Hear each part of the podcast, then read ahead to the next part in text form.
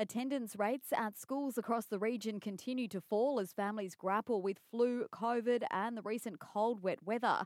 Leah Olson from the Queensland Teachers Union says it's adding extra pressure on top of ongoing teacher shortages. But we've known that there has been quite a teacher shortage now for a couple of years, and um, we will continue to work with the department to ensuring that all students are receiving a quality education so that teachers can teach and that our leaders can lead. At least one school at Buderim has had as many as 300 students away in the past few weeks.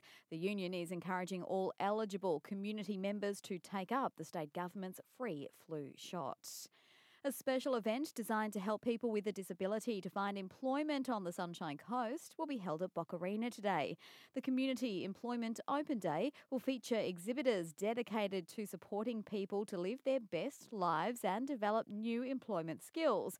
Organisers say often people with disabilities are underrepresented in Australia's labour force, partly because of negative assumptions made by employers and communities in general.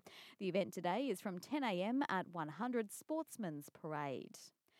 Very well is how we're told the cleanup is going on Noosa's eastern beaches. Earlier this week, a special industrial vacuum was deployed to help authorities remove polystyrene waste from the pontoons that washed ashore during the floods earlier this year. Crews have been making the most of the sunshine every day to target the dunes at Peregian and Castaways Beach. Noosa Council's Environmental Services Manager Sean Welsh says it's a unique way to tackle the problem. This has never been uh, undertaken anywhere in the world before. If you Google Google polystyrene cleanup on beaches, there's actually nothing in the world domain.